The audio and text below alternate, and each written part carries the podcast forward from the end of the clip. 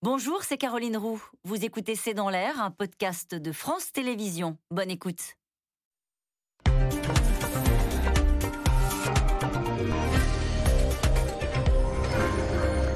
Bonsoir à toutes et à tous. Nous attendons vos questions SMS, Internet et réseaux sociaux pour animer notre discussion. C'est le feuilleton de cette rentrée politique. Faut-il réformer les retraites avant l'élection présidentielle? La question reste en réalité en suspens. La Macronie se divise, les syndicats font bloc et visiblement le président hésite encore. Emmanuel Macron ne veut pas délaisser le label de réformateur et hier le Premier ministre a insisté sur la nécessité de poursuivre l'action pendant les 200 jours restants avant la présidentielle. Le retour de la croissance offre naturellement des perspectives nouvelles, mais fait aussi monter les attentes des Français sur les salaires, sur le pouvoir d'achat. Alors le président va-t-il oser toucher aux régimes spéciaux en pleine campagne présidentielle? Est-ce qu'il s'agit d'une urgence économique ou d'un sujet plus politique? Que peut-il faire du retour de la croissance? Retraite. Pourquoi Macron hésite? C'est le titre de cette émission. Avec nous pour en parler ce soir, Raymond Soubi. Euh, vous êtes expert en gestion des ressources humaines et des politiques sociales. Vous êtes président des sociétés de conseil et Tadeo. Rappelons que vous avez été euh, conseiller social à l'Élysée auprès de Nicolas Sarkozy de 2007 à 2010. Avec nous ce soir, Bruno Jeudi, vous êtes rédacteur en chef du service politique de Paris Match. Citons votre édito du jour. Retraite, la réforme maudite de Macron. Nous y reviendrons dans le détail. Sophie Fay, euh, vous êtes journaliste au service économie de l'Obs, chroniqueuse à France Inter. Enfin, Fanny Guinochet. Vous êtes éditorialiste euh, à France Info. Vous êtes spécialiste des questions économiques et sociales. Bonsoir à tous les quatre. Bonsoir. Merci de participer à ce C'est dans l'air en direct. Ira, ira pas. Le moins qu'on puisse dire, Bruno jeudi, c'est qu'on n'a rien compris. Il n'y a pas de ligne pour l'instant. Hein. C'est pas faux et ça dure depuis 14 mois. C'est ça. En fait, depuis 14 mois, on a euh, tu veux ou tu veux pas euh, euh, Emmanuel Macron depuis, j'allais dire, le mois de juillet, le 14 juillet exactement 2020, où il relance le sujet de, de la réforme. On sait que la réforme la grande réforme des retraites du quinquennat a été votée en première lecture à l'Assemblée nationale en février 2019 euh, et puis le mois suivant il y a la crise sanitaire et euh, euh, elle est suspendue depuis. donc Emmanuel Macron la relance l'été 2020 puis il y a le deuxième, le troisième confinement, il le relance dans le Lot lors de l'un de ses déplacements au printemps. Et puis le 12 juillet devant les Français il dit à la télévision relance à mm. nouveau la réforme, mais il dit qu'elle ne se fera que sous deux conditions, que la crise sanitaire euh, soit derrière nous et que euh, la reprise économique soit suffisamment solide pour remettre sur le métier euh, la réforme des retraites. Et puis en début de semaine, lundi, il y a une, information qui fuite dans les échos et qui dit que le président a décidé de prendre un bout de la réforme, la suppression des régimes spéciaux et la pension minimale de 1000, de 1000 euros. Euh, et puis hier, euh, on n'avait peut-être pas bien compris, mais enfin Jean Castex a essayé de mettre de la clarté et annonce que les conditions ne sont pas réunies pour la réforme des retraites. Je le cite. Oui. Alors on pense à ce moment-là que c'est bah, fini. fini. Et puis, et l'Élysée derrière explique que non, le président se garde la possibilité de faire cette réforme. C'est toujours sur, euh, sur la table et que, en gros, il laisse passer l'application de l'autre réforme, la, réforme de l'assurance chômage, nous en parlerons peut-être, qui est de mettre en place le 1er octobre. On laisse passer ça, on attend que ça aille mieux sur le front sanitaire, et ça va plutôt mieux, et euh, peut-être que le président l'annoncera. Le seul problème, c'est que l'élection présidentielle a lieu au mois d'avril 2022, donc le temps presse, et que si elle doit se faire, c'est sans doute avant la fin de l'année, parce qu'après, je crains que ce soit compliqué. Vous avez parfaitement résumé le va-et-vient. Merci à vous, Bruno Jeudi, sur cette réforme depuis euh, tant de mois, déclaration après déclaration. Alors après, Raymond Soubi, on se dit, et, Bruno Jeudi a raison de le préciser, on regarde le calendrier, on se dit en général, ce genre de réforme, on ne les fait pas à la fin du quinquennat. C'est vrai. Cela dit, de quoi parle-t-on? Parce qu'il y a plusieurs réformes des retraites. Alors allez-y. Vous avez la première réforme des retraites, qui était celle du début du quinquennat, la réforme dite systémique. Oui. C'était la fin hegelienne de l'histoire. C'était une réforme tellement parfaite, on réunissait tous les régimes, tous les Français avaient les mêmes droits, c'était tellement parfait qu'il ne pouvait plus y avoir de réforme après. Hmm. Et euh, Emmanuel Macron s'était engagé là-dessus pendant la campagne présidentielle et s'est engagé là-dessus puisque le texte, comme disait Bruno jeudi, a été voté en première lecture à l'Assemblée nationale. La mère des réformes, hein, C'est la mère des hein. réformes. Et puis il y a une deuxième réforme des retraites, qui est une réforme purement financière, mais de tous les régimes, et qui en réalité tourne autour du sujet du report de l'âge à la retraite, de la retraite. Bon, sujet qui ne se posait pas dans la réforme, euh, dans la réforme systémique. Et le débat aujourd'hui, les derniers mois, s'est porté là-dessus. Tout le monde disant ce n'est pas le moment de le faire. Et puis, Emmanuel Macron se dit si je sors une réforme qui n'est pas une réforme des retraites du tout, qui est une réforme d'un régime de retraite. Les régimes spéciaux. À savoir les régimes spéciaux, qui ne sont pas très populaires. C'est leur avantage pour, le, pour les réformer. C'est-à-dire la SNCF, la RATP, euh, EDF, GDF, NJ euh, et quelques autres, qui coûtent quand même, euh, la SNCF par exemple, 200 millions de déficit. Donc donc c'est important. Donc il a mis sur la table l'idée, on va réformer un sujet. Oui. Ce n'est pas la réforme des retraites. On, réforme le régime, régime qui n'est pas populaire. Tous les sondages montrent que les Français sont jaloux euh, et furieux en même temps euh, de la situation des cheminots, etc., etc. Bon, donc Emmanuel Macron s'est dit, on peut peut-être le faire. Mais alors, mets le vent au-dessus de ma condition. Euh, le fera-t-il? Je, je m'explique. S'il dit je ne le fais pas, oui tout le monde va dire. Il ne réforme plus. Il ne réforme plus. S'il le fait, il prend des risques, notamment dans des régimes euh, SNCF qui peuvent se mettre en grève avec toutes les, toutes les conséquences. S'il dit je peux la faire, sans, sans dire qu'il le fait, qu'il le fait, il garde l'image de réformateur sans pour autant prendre la responsabilité. Ça va se voir quand même un peu, Raymond Sobi. Bruno Jeudi trouve que mon raisonnement est un peu, est un peu cynique.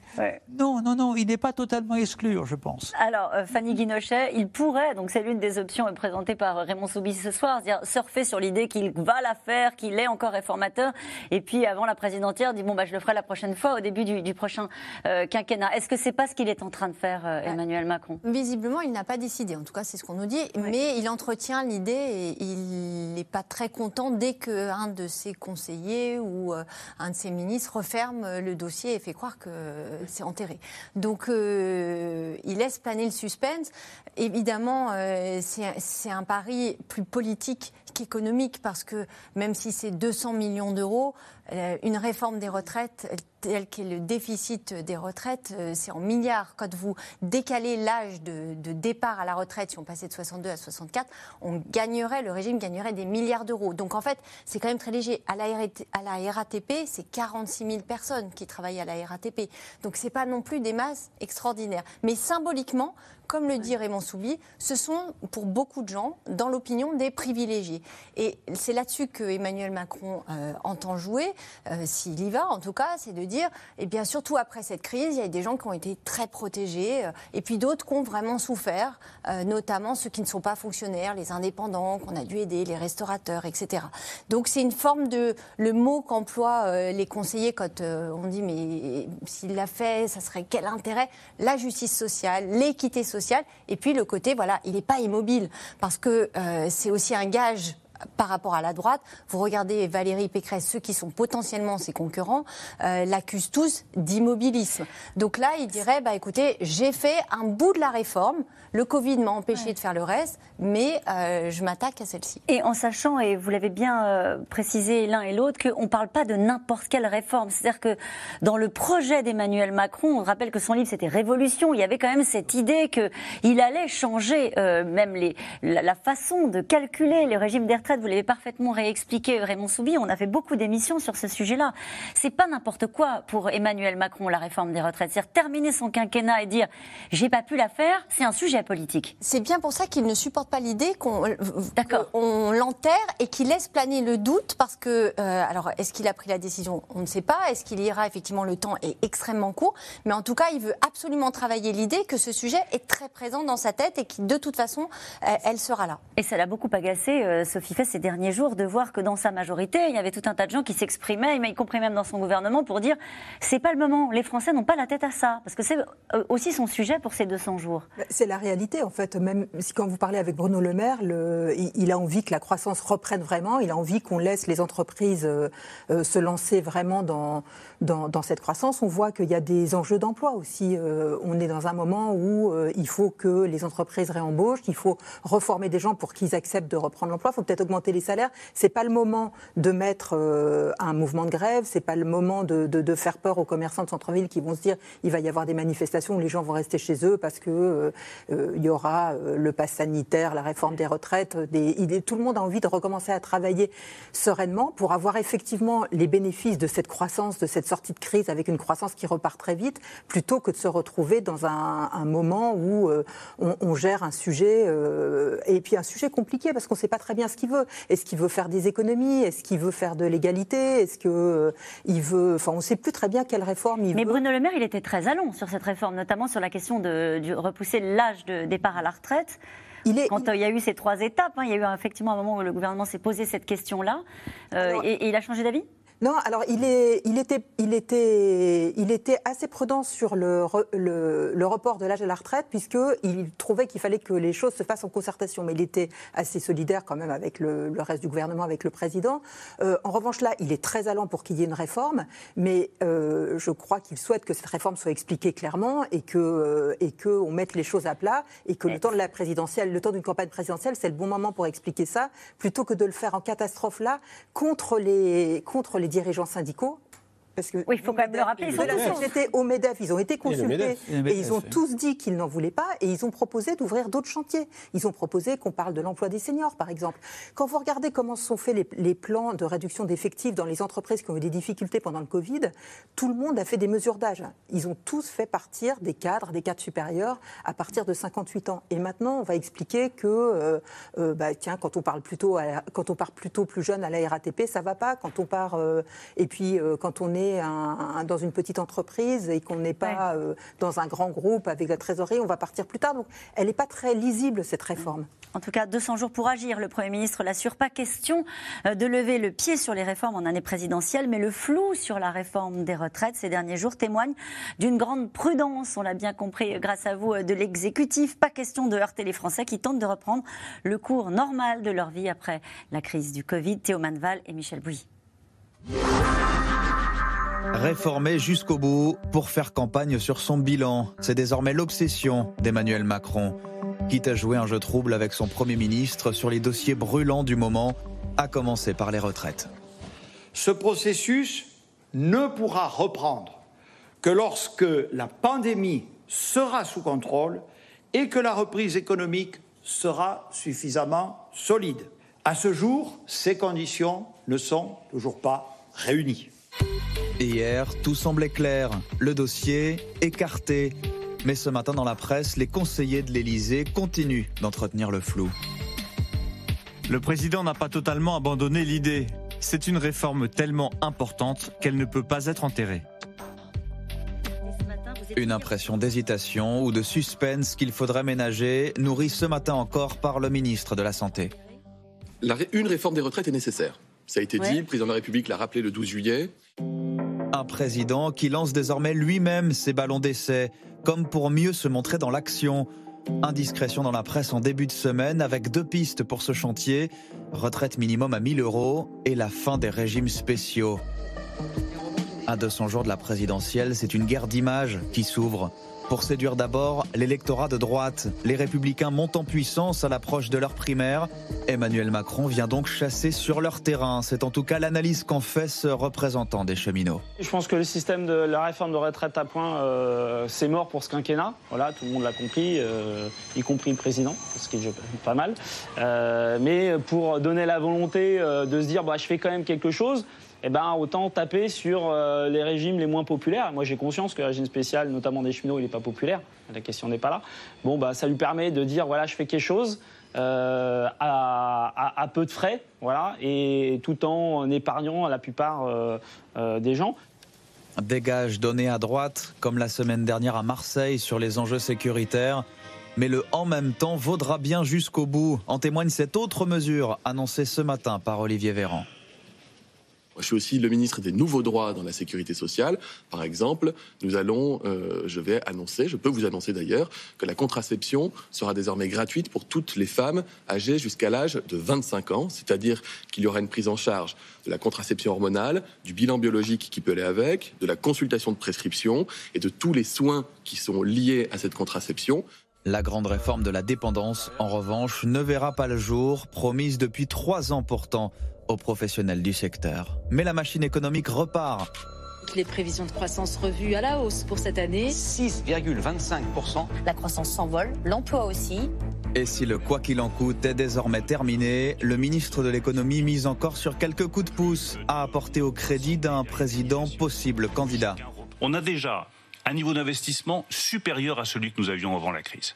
Nous avons un niveau de chômage plus faible que celui que nous avions avant la crise. Nous avons une consommation plus importante qu'en 2019. Au regard euh, de l'inflation, on verra ce que sera le chiffre définitif de l'inflation le 15 septembre, on peut envisager qu'il y ait une revalorisation automatique du SMIC au 1er octobre. À bientôt 200 jours de la présidentielle, Emmanuel Macron scrute lui peut-être un autre indicateur. 40% d'opinion favorable au dernier baromètre Ipsos, mieux que ses deux prédécesseurs qui n'avaient pas été réélus. Alors nous avons cette question de Catherine en Côte d'Or et on a beaucoup de questions de cette tonalité ce soir. Concrètement, qui serait concerné par les 1000 euros minimum de retraite promis par Emmanuel Macron On ne sait pas alors, si, enfin, c'est pas défini clairement, mais ce sont les agriculteurs, ce sont euh, des indépendants, les artisans, euh, un certain nombre de, de femmes aussi qui, jusqu'alors, dans le calcul de la retraite, parce qu'elles avaient travaillé euh, à temps partiel, etc., pour récupérer un certain nombre de droits. Donc, ça serait vraiment ça. Après, combien de personnes exactement? L'idée, c'était aussi, derrière ces 1000 euros, c'était au moment, on l'a rappelé tout à l'heure, où il n'y aurait eu qu'un seul régime de retraite. Là, on en a encore, faut le rappeler, 42 qui sont euh, entre euh, la retraite des agriculteurs, la retraite des artisans, ce ne sont pas du tout les mêmes caisses. L'idée, c'était de fusionner. Donc là, c'est sûr que ça a l'air facile, c'est un slogan. Euh, la mise en place, c'est beaucoup. Enfin, on l'a un peu vu au moment de, des concertations, on l'a oublié, c'était avant la crise du Covid, mais la mise en application serait assez difficile. Raymond Soubi oui, je pense que l'application serait difficile. Cela dit, bien sûr, c'est une mesure populaire. On augmente le, le, minimum de retraite des, euh, des Français. Et, je crois d'ailleurs que le président, euh, dans un premier temps, voyait cette mesure en numéro 1 et l'autre mesure en numéro 2. Les régimes spéciaux ensuite Oui, oui. Il, voyait, il voyait cette mesure.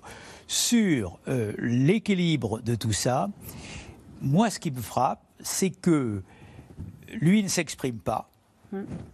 Je crois qu'il n'a pris aucune décision là. Vraiment. Il hésite donc. Donc, c'est bien le titre de notre émission. C'est qu'il hésite et il, essaie de, de voir les, raisons. J'ajoute un point important. Je ne sais pas si vous avez vu qu'il y a eu un sondage très récent, il y a 48 heures, qui est sorti sur ce sujet auprès des Français. Souhaitez-vous une réforme des régimes spéciaux? Et ce qui est stupéfiant, c'est qu'il y en a à peu près 46% qui ne la souhaitent pas. Alors il y en a 54% qui la souhaitent, mais que 46% ne la souhaitent pas est un chiffre énorme par rapport au sondage antérieur sur la suppression des régimes spéciaux qui était populaire. Je ne sais pas si on parle du même sondage Raymond Soubi, mais la, fin de la phrase est importante. C'est 53% des Français veulent la suppression des régimes spéciaux de retraite avant la présidentielle. Ah c'est ça, avant la présidentielle. Avant la présidentielle. Donc ce qui veut dire que oui, euh, je, pensais avant la présidentielle. Par conséquent, ça veut quand même dire que presque un Français sur deux ne la souhaite pas.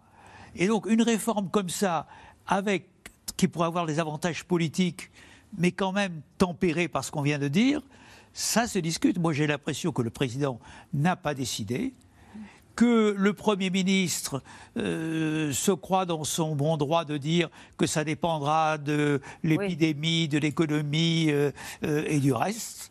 Et il a sans doute raison.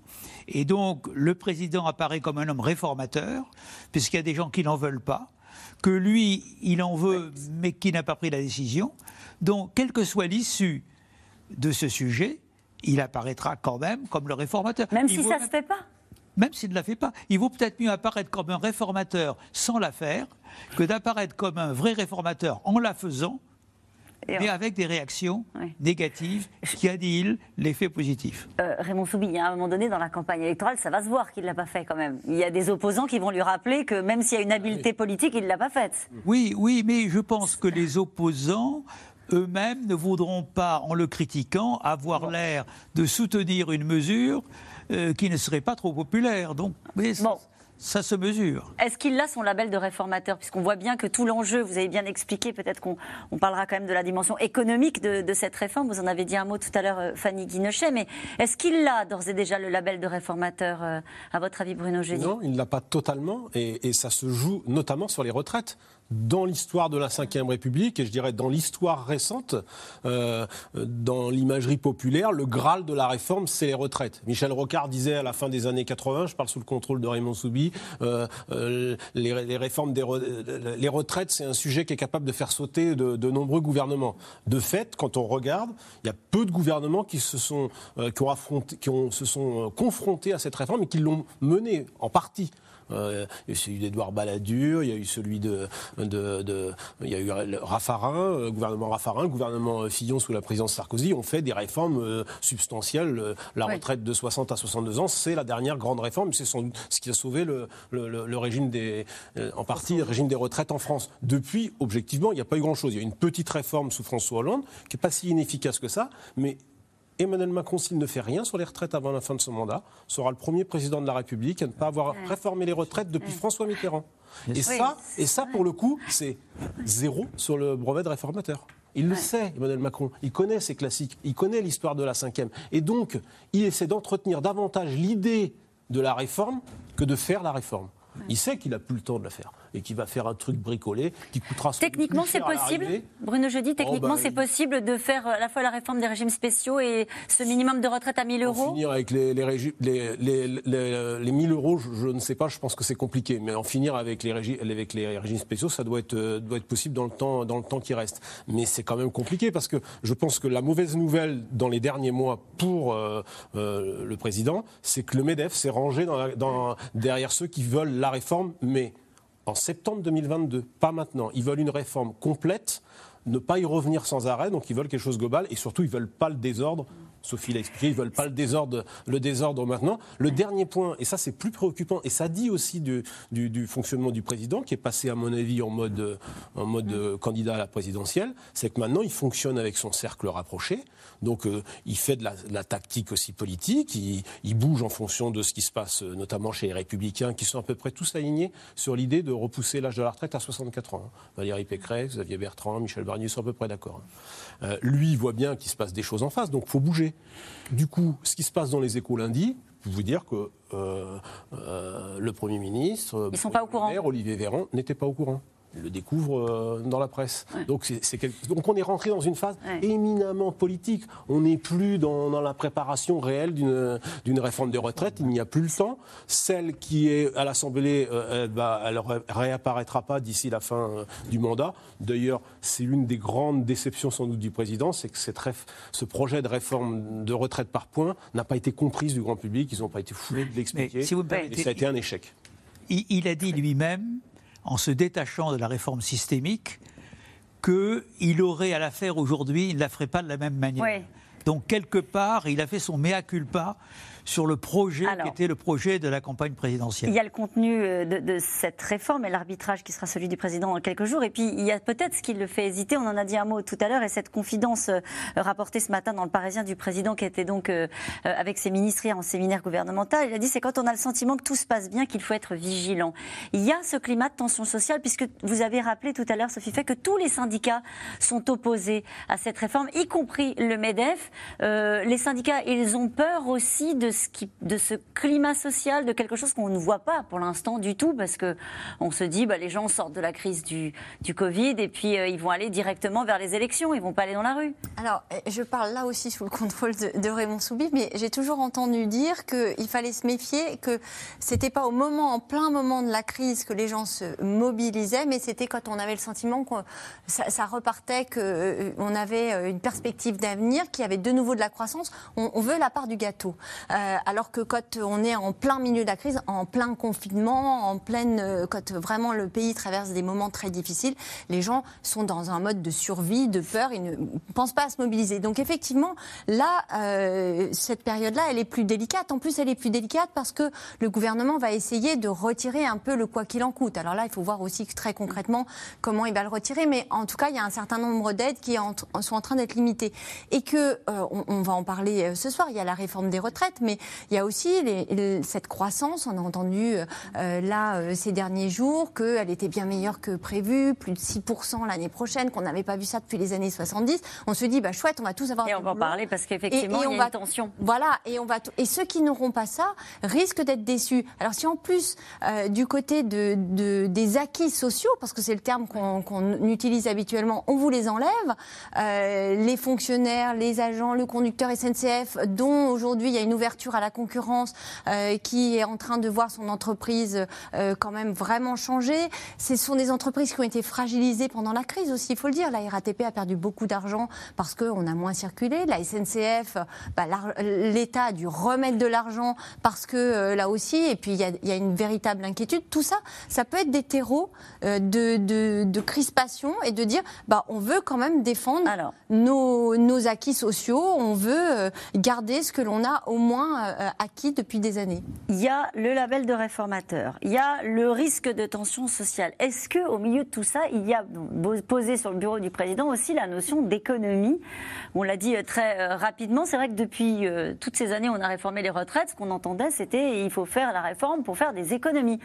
Là, on a l'impression que c'est deux mesures qui sont sorties comme ça. Et, est-ce que le discours d'accompagnement, c'est qu'à un moment donné, on va quand même regarder les comptes publics et dire eh ben, il faut faire des économies, y compris sur les, régimes spéciaux. Il y a deux temps. Il y a la, dernière réforme, la réforme qui a été préparée. À la fin, même si euh, elle n'a pas été votée ni mise en œuvre, à la fin, on était quand même arrivé à une, euh, une situation où il y avait un accord pour euh, supprimer ces régimes spéciaux avec la, clause du grand-père, c'est-à-dire euh, en n'appliquant la réforme qu'aux nouveaux entrants. Donc c'est une réforme à minima, ça fait pas beaucoup d'économies, mais c'est très structurel. Et donc, euh, donc il y a cette idée, peut-être qu'il n'a pas envie de perdre complètement l'acquis de de, de, de, toutes, ces, toutes ces journées de grève et de, et de l'appliquer. Mais enfin bon, ça paraît quand même très fragile. Il y a une deuxième dimension, c'est que quand même cette semaine, il a eu deux rendez-vous importants avec euh, deux personnages qui seront probablement les prochains euh, euh, chanceliers de l'Allemagne, donc soit Armin Laschet, le successeur d'Angela Merkel dans son parti, soit Olaf Scholz, qui est actuellement ministre des Finances. Et ce qu'on voit en ce moment, c'est que la croissance en France, elle repart plus vite que la croissance allemande.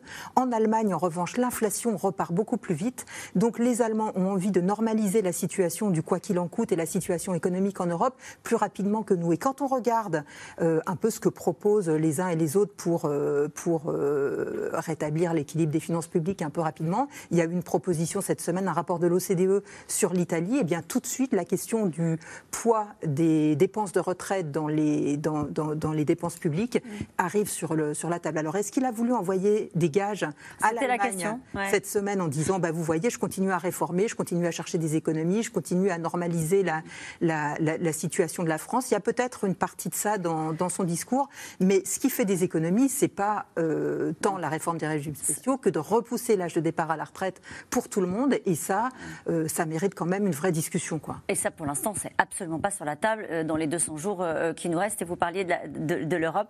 La Banque centrale aujourd'hui a expliqué, puisque c'était une décision très attendue, qu'elle poursuivrait ses achats d'actifs. C'est-à-dire qu'on continue avec la même stratégie qui est de mettre de l'argent dans la machine. On ne change pas parce que ça, ça aurait pu effectivement peut-être précipiter la nécessité de faire une réforme, oui.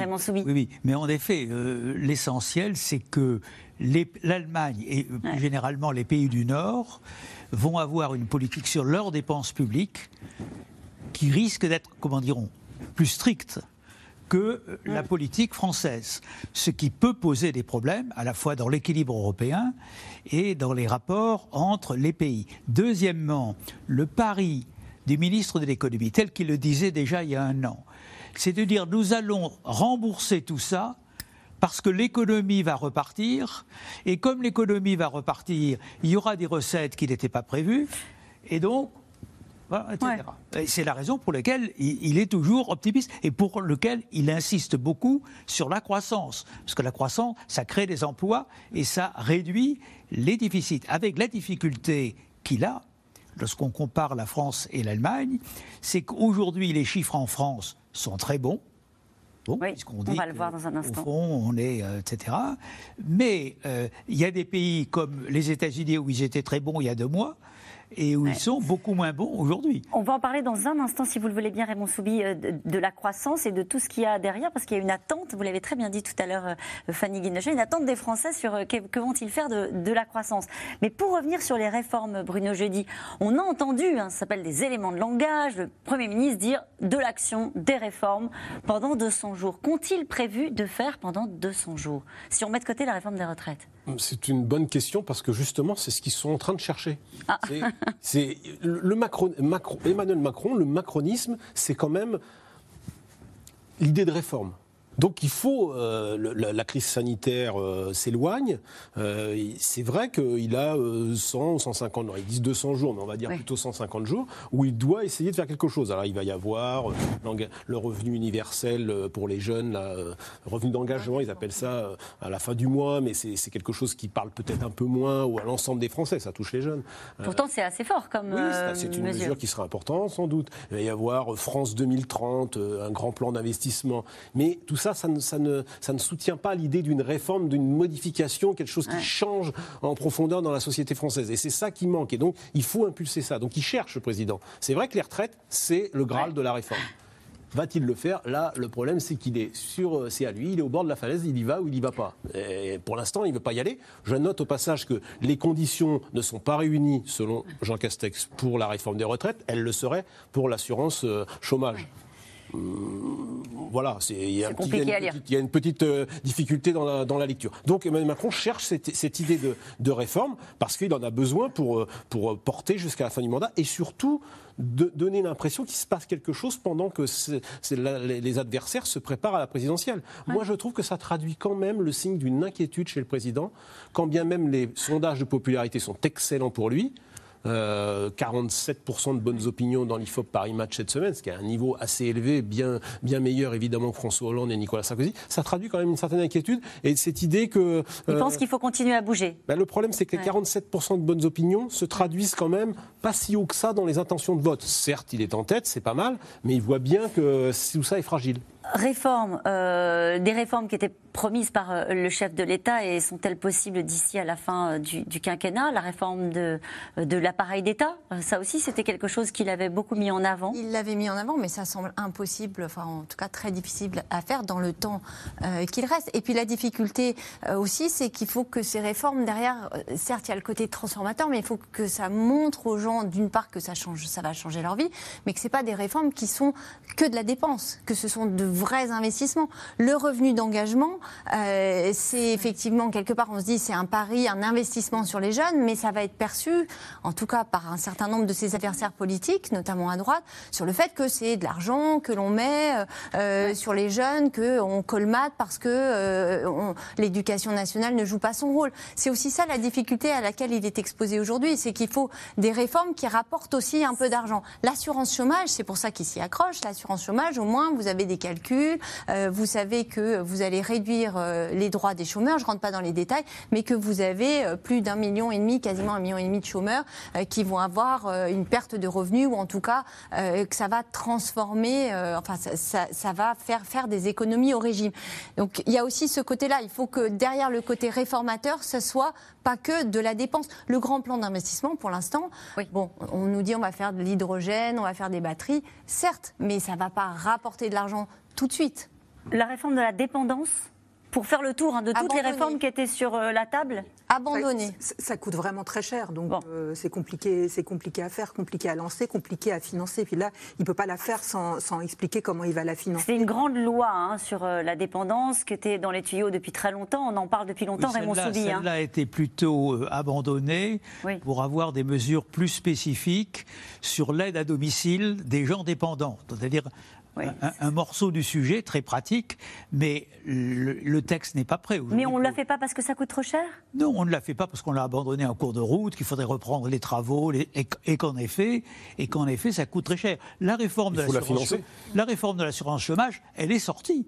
Je vous rappelle qu'elle a été suspendue par le Conseil d'État pour des raisons d'ailleurs de, conjoncture économique. Mais comme on est dans une bien meilleure conjoncture économique que lors de la décision du Conseil d'État, elle peut parfaitement s'appliquer. Ce n'est pas une nouvelle mesure. Elle, est, elle a été prise déjà. Elle a été prise déjà par le gouvernement. Et en dehors de ça, euh, j'allais dire, il n'y a pas grand-chose à faire. Sinon, en effet, de revenir à l'éternel sujet de tout à l'heure, qui est le sujet des retraites, en faisant très attention de ne pas coaguler les mécontentements. Car, Il y en a encore des mécontents? Des mécontents potentiellement. Je vous pose la question avec un brin de malice, parce qu'on a l'impression Oui. qu'en cette rentrée, tout va bien. un gros et- brin de malice. Voilà, un oui, gros brin de remarqué. Il y, a, il y a déjà, il y a encore pas mal de mécontents, et il y a encore plus de mécontents qui s'ignorent provisoirement, Ouais. mais qui se réveilleraient brutalement si ces mesures sortaient. Alors, s'il est en mesure, en plus, d'être le favori à l'élection présidentielle, je, je vais m'avancer. Il peut être réformateur, donc prendre des risques. Mais si par hasard, pour une raison X, Y, tenez, par exemple, que Marine Le Pen ne soit plus à l'évidence au deuxième tour, la possibilité qu'elle ne soit plus au deuxième tour, pour une série de raisons que Bruno Jeudi expliquera beaucoup plus, euh, beaucoup plus savamment que moi, à ce moment-là, le président est beaucoup plus en position de risque. Et s'il est en position de risque, il fera beaucoup plus attention aux mesures qu'il prendra. Et je crois que, pour, pour, pour reprendre votre exemple de la retraite du début de l'émission, il n'a pas pris de décision, sinon celle d'entretenir l'idée chez les médias et chez les Français que pourquoi pas.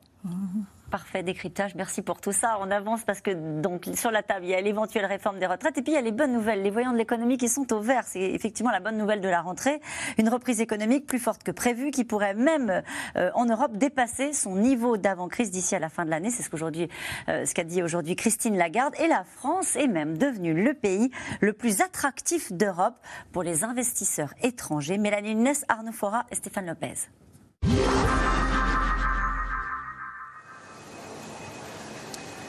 Bonjour Guillaume. On a reçu les composants, c'est bon, Ça va tourner Bon. Plus de 500 salariés, des machines à l'œuvre 24 heures sur 24 et une spécialité d'avenir, les circuits électroniques.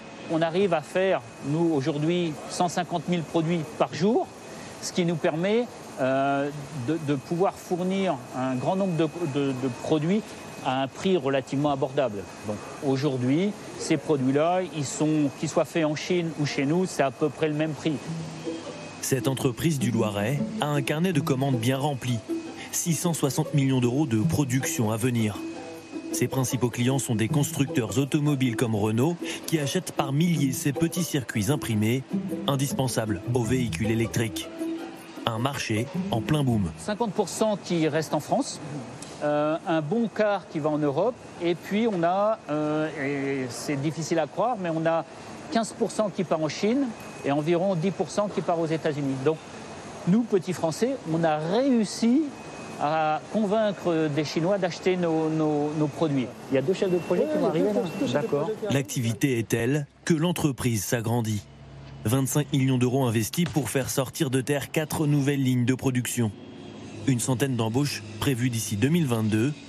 Un défi pour cette industrie de pointe qui peine à recruter. Il y a eu pendant des années une image euh, relativement négative de l'industrie. Je pense qu'il y a eu un désamour de la France pour l'industrie. Euh, Moi, j'ai toujours évolué dans cet univers-là. Je peux, peux être que euh, proactif à ce que l'industrie pérennise et, surtout reprenne des vraies lettres de noblesse en France, parce qu'il y a un vrai développement du territoire, un vrai développement économique. Un tissu industriel qui fait envie à l'international. Cette année, pour la troisième fois consécutive, la France est la première destination des investisseurs étrangers. Dans le cœur du Lot, à Figeac, une entreprise familiale fait la fierté des habitants depuis plus d'un siècle. Ratier Figeac, l'un des plus gros équipementiers aéronautiques du monde et premier employeur du département. Alors ici, on rentre dans ce qu'on appelle le centre d'excellence euh, pour les produits de cockpit. On fait des manettes de gaz euh, qui servent à contrôler le- la, la- la poussée des moteurs. Et on fait des palonniers. Et on fait aussi, bien sûr, on est vraiment connu pour faire des mini-manches, les mini-manches d'Airbus en particulier. Il y a 23 ans, l'entreprise a été entièrement rachetée par un concurrent américain, Collins Aerospace. Elle génère aujourd'hui 300 millions d'euros de chiffre d'affaires. Un groupe international peut avoir le choix d'investir partout dans le monde. Ils choisissent ici chez Ratier ou chez Collins Aerospace euh, en France, en particulier parce qu'on sait qu'il y a un support, il y a, des capacités techniques, des, écoles d'ingénieurs, des écoles même de, production euh, qui, sont, très fortes, très séduisantes, euh, mais aussi un sérieux dans euh, l'investissement, euh, une filière qui est euh, poussée par l'État pour s'améliorer. Une nouvelle envergure qui réjouit les employés. C'est une fierté de voir nos produits euh, aller dans le monde entier. Et c'est une fierté aussi euh, de pouvoir avoir des grands groupes américains qui s'intéressent à nous. Voilà. Mais c'est aussi une reconnaissance de notre savoir-faire, ça c'est important. Et là, on fait le tressage, on fait une couche de tressage avec des fibres de carbone euh, qui viennent donc envelopper euh, le, le longeron. Ratier Figeac est aussi le premier fabricant d'hélices au monde. Un savoir-faire unique qui lui permet de surmonter les difficultés. La crise aéronautique post-Covid a touché surtout le, civil. Euh, grâce à nos activités sur la 400M, mais aussi sur les C-130H, donc euh, des, plateformes militaires euh, utilisées en particulier par l'US Air Force. Cette activité nous a permis, qui, était de, très haut niveau, nous a permis de, maintenir une, une, activité industrielle importante et donc d'amortir la crise, la crise du Covid.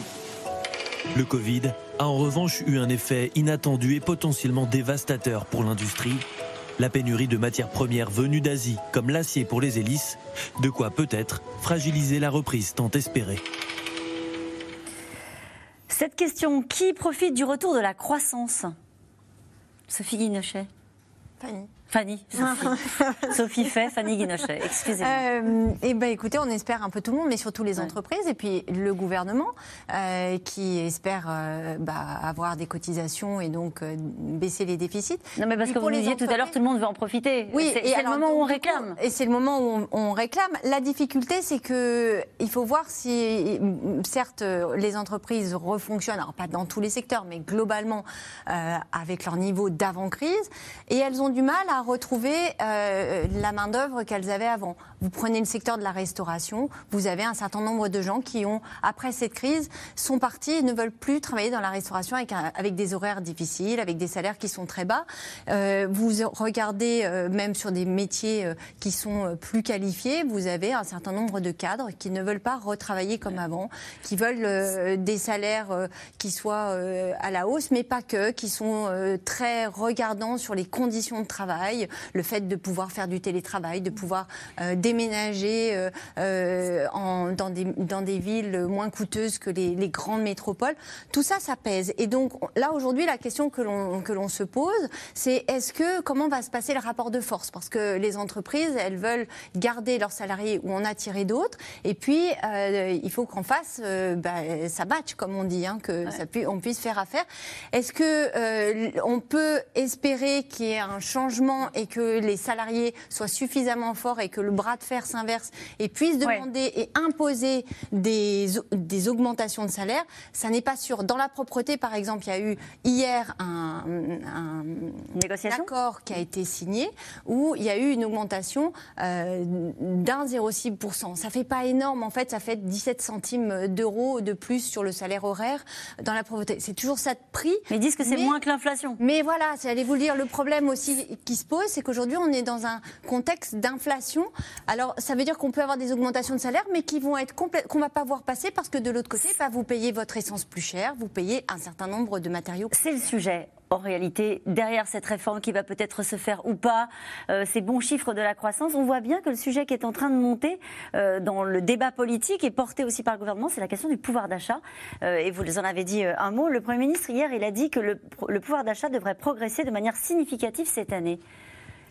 Donc euh, quand il dit ça, il pense euh, à quoi? Alors les minima de branche, euh, comme vous venez nous, la négociation qui peut se faire dans les entreprises. C'est quoi les bonnes surprises qu'il peut y avoir Une augmentation du SMIC, on a vu que c'était prévu, mais...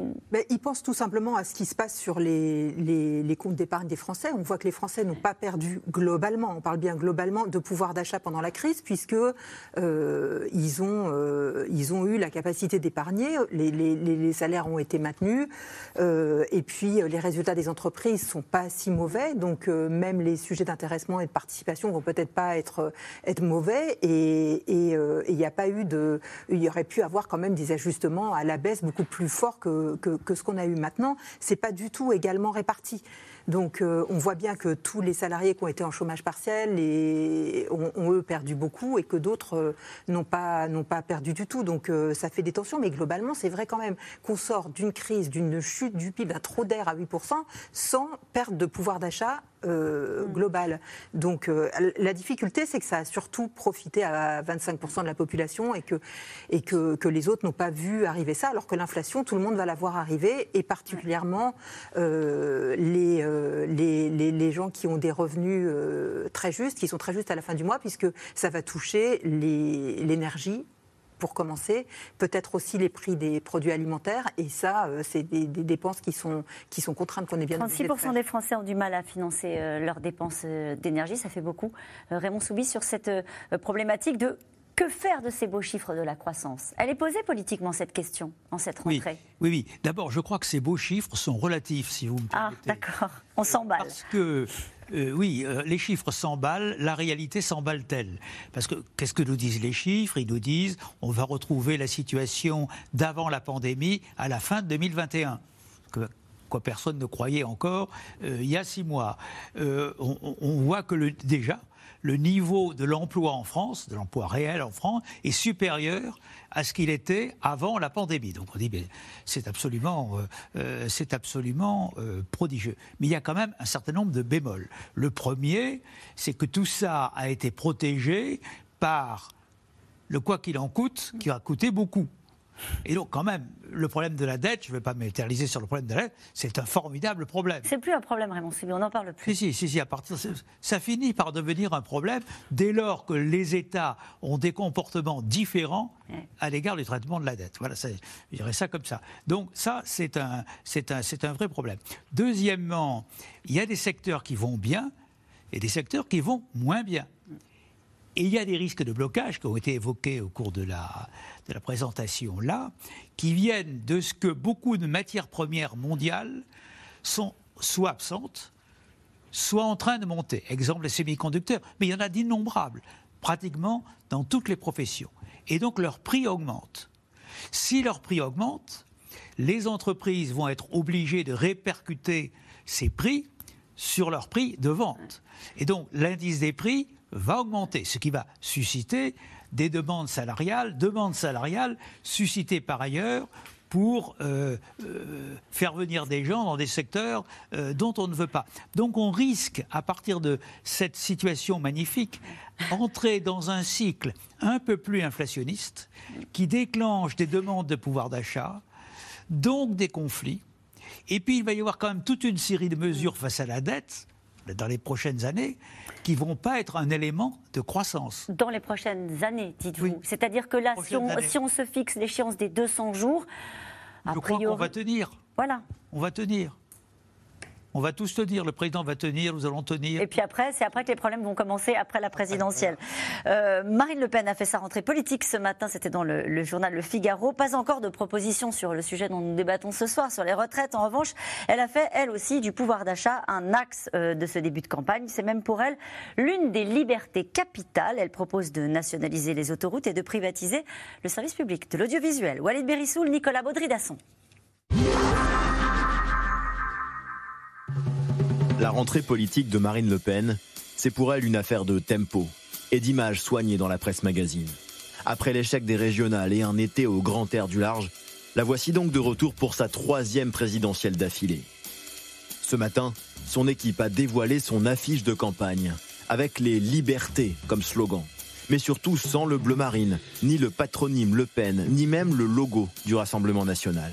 Son parti, dont elle confiera dimanche les rênes à son bras droit, Jordan Bardella. Lorsqu'on est candidat pour présider le pays, pour aspirer à la fonction suprême, on dépasse les clivages.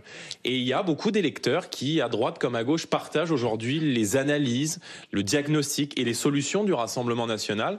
Et pour cela, euh, eh bien, Marine Le Pen euh, prendra, je dirais, le large euh, et sera le, capitaine pas seulement de notre famille politique, mais plus largement du, du camp national.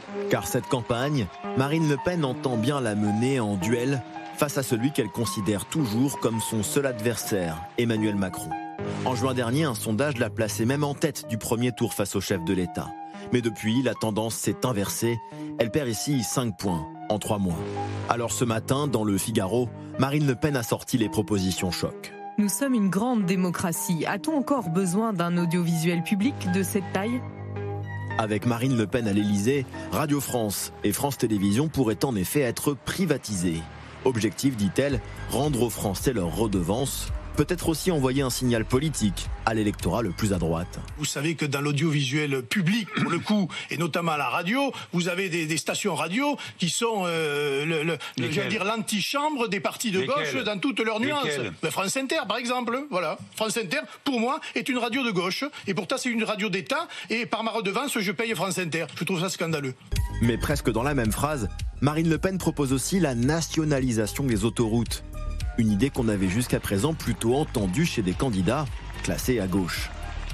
Les sociétés autoroutières dégagent 3 milliards de dividendes chaque année. Ces 3 milliards, je préférerais qu'on les utilise plutôt que finalement euh, rémunérer des fonds d'investissement souvent étrangers. Je ne vais pas reprendre les idées de Marine Le Pen. Euh, la privatisation des autoroutes, euh, ça a été un fiasco. C'était une logique hein, des années 80-90, début des années 2000, où on bradait le service public.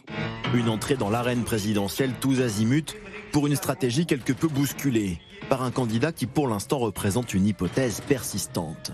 L'hypothèse Éric Zemmour. Dans ce sondage, Marine Le Pen passerait au premier tour en dessous des 20% des intentions de vote en cas de candidature du polémiste, crédité pour sa part de 7% des voix. Alors ce matin, Marine Le Pen a décidé de mener la charge à l'encontre de l'essayiste. Le véritable suicide français, c'est la division du camp national. La perspective d'un scénario perdant-perdant pour la droite de la droite que certains s'évertuent à vouloir éviter. Des semaines que le maire de Béziers tente d'organiser entre le camp Zemmour et le camp Le Pen un dîner en guise de pacte de non-agression pour la présidentielle. Dites aux Français que celui qui sera en deuxième position appellera à voter pour le premier. Dites ça tout de suite. Montrez que vous ne faites pas de la politique comme les autres. Qu'est-ce qu'ils veulent, les deux, Marine Le Pen et lui, euh, qu'on perde? Qu'on perde deux candidatures, c'est la meilleure façon qu'il y ait que notre courant de pensée ne soit pas représenté au deuxième tour. On veut encore perdre une autre fois. En attendant, Mesdames, félicitations pour votre élection. Marine Le Pen lancera officiellement sa campagne électorale dimanche à Fréjus quelques jours avant la parution du nouveau livre du toujours pas candidat, Éric Zemmour. La malice de Walid Berissoul. Cette question, euh, la question des retraites sera-t-elle centrale lors de la campagne présidentielle? Ce sera une des questions très, très importantes, surtout si euh, Emmanuel Macron n'a pas fait la réforme des retraites. C'est-à-dire qu'elle elle arrivera, elle sera d'abord elle sera réclamée par certains euh, partenaires sociaux, évidemment de Medef, hein, qui l'a déjà, euh, qui l'a déjà dit. La droite l'aura son programme comme la dernière fois, avec quelque chose d'assez clair. On est pour, on est contre, mais en gros repousser l'âge de départ à 64 ou 65 ans. Et donc si Emmanuel Macron n'a rien fait, forcément, on sera au cœur. Mais ce sera important aussi pour Marine Le Pen, parce qu'on voit bien dans son entretien au Figaro ce matin, bon, elle met sur la, sur la table des propositions, privatiser l'audio audiovisuel public. Mais enfin, tout ça, c'est de la diversion. Ce pas des sujets euh, essentiels pour les Français. Ce qui est important, c'est la retraite. Et pourquoi elle n'en parle pas? Parce qu'elle est gênée. Euh, Marine Le Pen reste sur le retour à 60 ans. et ça, c'est quelque chose qui, à mon avis, euh, bloque une partie de l'électorat de droite qui pourrait être tenté par elle. Par exemple, la droite patrimoniale, euh, elle n'achète pas euh, le retour de la retraite à 60 ans. Ça, c'est quelque chose d'impossible. Donc Marine Le Pen, elle est gênée parce qu'elle sait aussi que si elle fait ça, peut-être qu'elle perdra ses électeurs du Nord qui, eux, sont issus, viennent de, la gauche ou du, PC ou de je sais pas où. donc elle est gênée et elle n'en parle pas. et elle elle a elle s'est reniée sur un certain nombre de sujets, sur l'euro, sur euh, deux, trois sujets. Elle avance sur le désendettement de la France, mais pour l'instant, sur les retraites, elle ne dit rien. Et quand on ne dit rien, c'est que c'est très flou et que c'est pas réglé. Est-ce qu'il y a euh, quand même un argument que pourra développer le président de la République pendant euh, cette campagne S'il annonce sa candidature, enfin, il y a assez peu de doutes là-dessus, hein, sur le fait qu'il soit candidat à sa réélection, c'est de dire qu'il y a eu quand même une crise majeure, une crise sanitaire. Est-ce que ça peut, à un moment donné, justifier le fait de dire bah, j'ai pas pu mener ce quinquennat comme je l'ai souhaité, donc les réformes, je les ferai euh, après. Il va ah. oui. oui. et puis il, y a eu les Gilets jaunes d'abord, qui l'ont empêché pendant quelques mois, mm. euh, suivi de la. C'est un, un, argument qui est euh, recevable Oui, il y, a deux choses qui peut mettre, euh, qui peut mettre euh, en, en, valeur. C'est qu'il y a une, euh, un, cabinet d'études économiques, Zerfi, qui aujourd'hui a, sorti une, une, étude dans laquelle il compare la, la manière dont l'Allemagne a géré la crise sur le plan économique et la manière dont la France l'a fait. Et finalement, ce qu'on voit, c'est que les deux pays ont dépensé proportionnellement à peu près autant d'argent. Et ce qui se passe en France, c'est que l'investissement des entreprises repart plus vite. Et donc, en fait, ce qu'on est en train de voir, si cette étude se confirme, c'est que les réformes qui ont été menées déjà euh, par François Hollande à la fin de son quinquennat, toute cette idée qu'il fallait encourager les entreprises, encourager la politique de l'offre, remettre l'industrie un peu au, centre du jeu dans le pays, c'est en train de, de, de fonctionner. Donc, en tout cas, on le voit à, très court terme, on le voit sur cette reprise de la croissance. Il pourra capitaliser sur ces bons chiffres de l'économie française. Euh, on n'est pas, faut attendre, on a encore six mois à attendre et encore, faut encore attendre, mais on voit quand même un optimisme des chefs d'entreprise qui est très bon. On voit un taux de marge des entreprises qui remonte et un investissement qui remonte. Donc il y a quand même, euh, c'est quand même pas rien. Donc il ne faut pas non plus complètement euh, enterrer son, bilan de ce point de vue-là. Oui, moi je crois qu'il y a quand même un point noir pour l'économie française, c'est que notre balance commerciale avec les autres pays est très négative. Et elle est la plus mauvaise de tous les États européens. Ça veut dire qu'en comparaison avec eux, nous ne tenons pas la roue. Ou, pour le dire autrement, nous, nous sommes essentiellement une économie de services et de services franco-français, alors que eux sont, ont beaucoup plus d'activités internationales et industrielles. Et ça, c'est quand même quelque une fragilité. d'une grande fragilité pour la croissance à moyen terme. de euh, euh, l'économie française. Et euh, c'est ce qu'a très bien compris le gouvernement. Son plan 2030, ça consiste en effet sur les nouvelles technologies, la digitalisation, la santé, etc., de recréer un, un, animal industriel performant et moderne. Qu'en fait, nous avons faut dire la vérité, en grande partie perdue. Donc notre situation conjoncturelle est bonne, mais notre situation à moyen terme n'est pas bonne comparaison, en comparaison des autres pays. Et nous revenons maintenant à vos questions. Emmanuel Macron entretient-il le flou autour de la réforme des retraites pour tâter le pouls de l'opinion avant de trancher? Est-ce que c'est un ballon d'essai? Non, mais l'opinion sur les retraites, on la connaît. Sur les mesures dont on a parlé, euh, les régimes spéciaux, euh, évidemment la, pension minimale à 1000 euros, on sait que l'opinion est favorable. Donc euh, je, pense que c'est plus là la question maintenant. C'est il sait que pour faire ça, faut du temps. C'est ce ne serait qu'un un bout de la réforme qui ne réglerait pas la totalité de la question en profondeur du financement du régime des, des retraites, dont on sait qu'il est lourdement déficitaire. Donc il y a aussi l'idée que la mesure, elle peut se retourner contre lui. Euh, maintenant, euh, pour euh, aller, répondre un peu à ce que disait Raymond Soubi, pour passer pour un réformateur, il ne suffit pas de lancer des je vais le faire. Je pense qu'à un moment, il faut le faire. Peut-on craindre une réforme des retraites sans envergure qui permettra simplement au président de cocher une case de son bilan? C'est le, c'est s'il fait la réforme des régimes spéciaux, c'est ce qui se passera effectivement. Mais tout au long de la campagne, de toute façon, l'idée d'une grande réforme euh, sera sur euh, sur la table.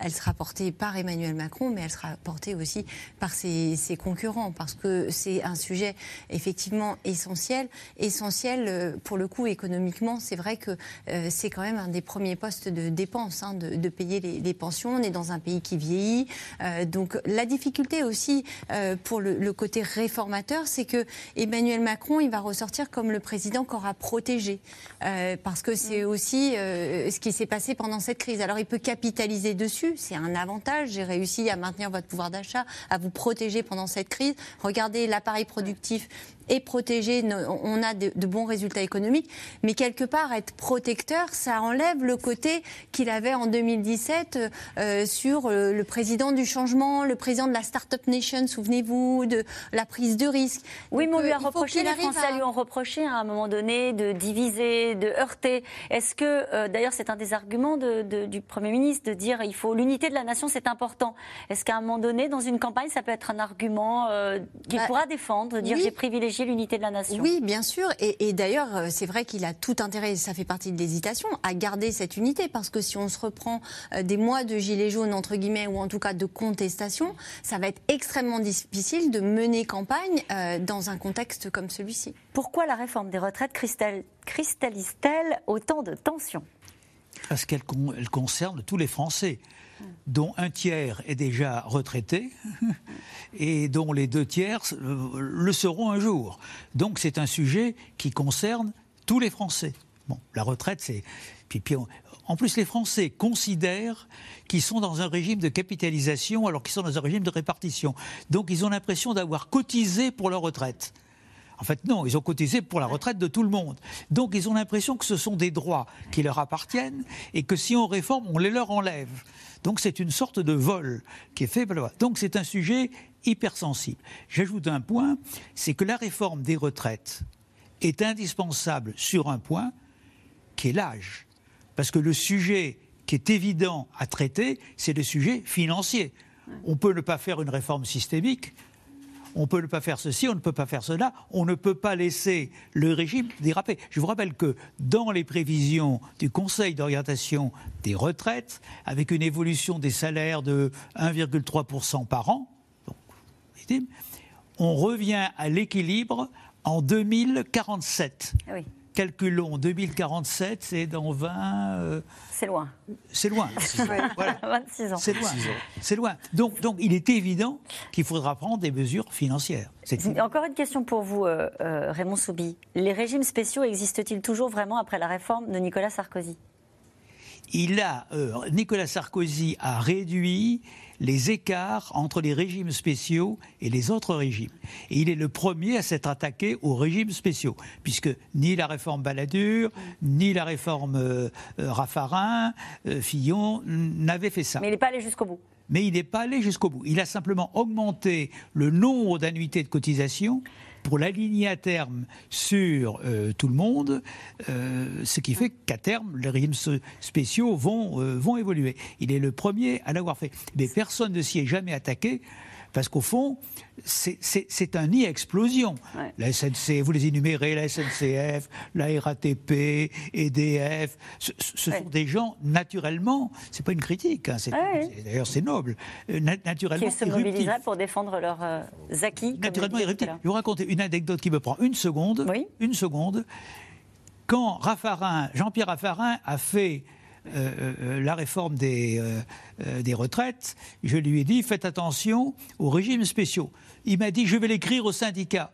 Il a écrit au syndicat je ne touche pas aux régimes spéciaux. Ils ont dit si nous écrit ça, c'est qu'il y pense. Huit jours de grève. Cette question d'Alain Haute-Garonne. Le président peut-il réaliser en quelques mois ce qu'il n'a pas accompli en quatre ans?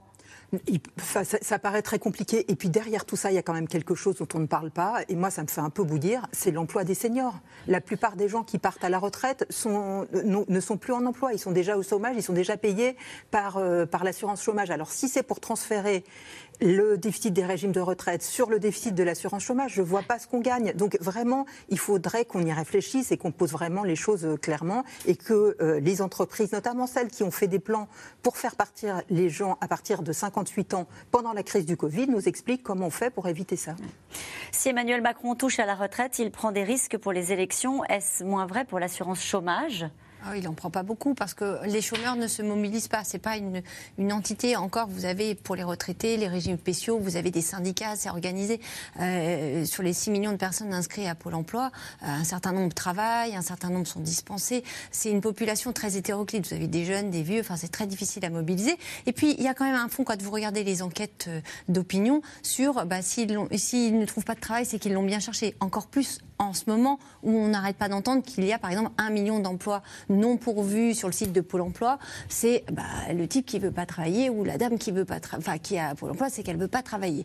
Donc il y a quand même euh, euh, par rapport aux chômeurs l'image qu'il y a dans l'opinion fait que c'est beaucoup plus facile de, euh, de réformer. En, en, revanche, juste un point, la réforme qui est proposée là ne va pas régler tous les problèmes d'embauche. C'est pas parce que vous réformez, il y a un vrai problème d'adéquation entre euh, les compétences des gens, ce qu'ils savent faire, et puis les besoins réels. Et c'est pas le fait de réduire les indemnités qui forcément vont aider à ça. On rappelle que tous les syndicats, euh, pas le Medef, mais les autres syndicats étaient très remontés contre euh, la réforme de l'assurance chômage et qu'ils ont bataillé justement pour qu'elle ne se fasse pas et que ça n'est pas fini.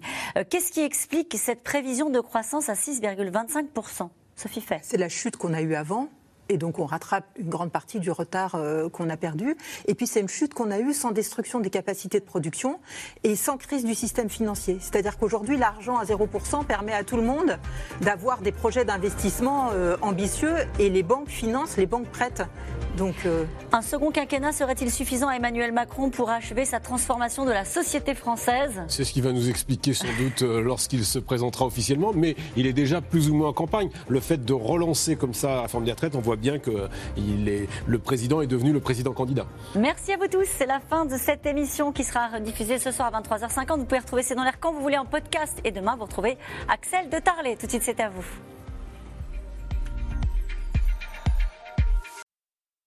C'était C'est dans l'air, un podcast de France Télévisions. Alors s'il vous a plu, n'hésitez pas à vous abonner. Vous pouvez également retrouver les replays de C'est dans l'air en vidéo sur France.tv.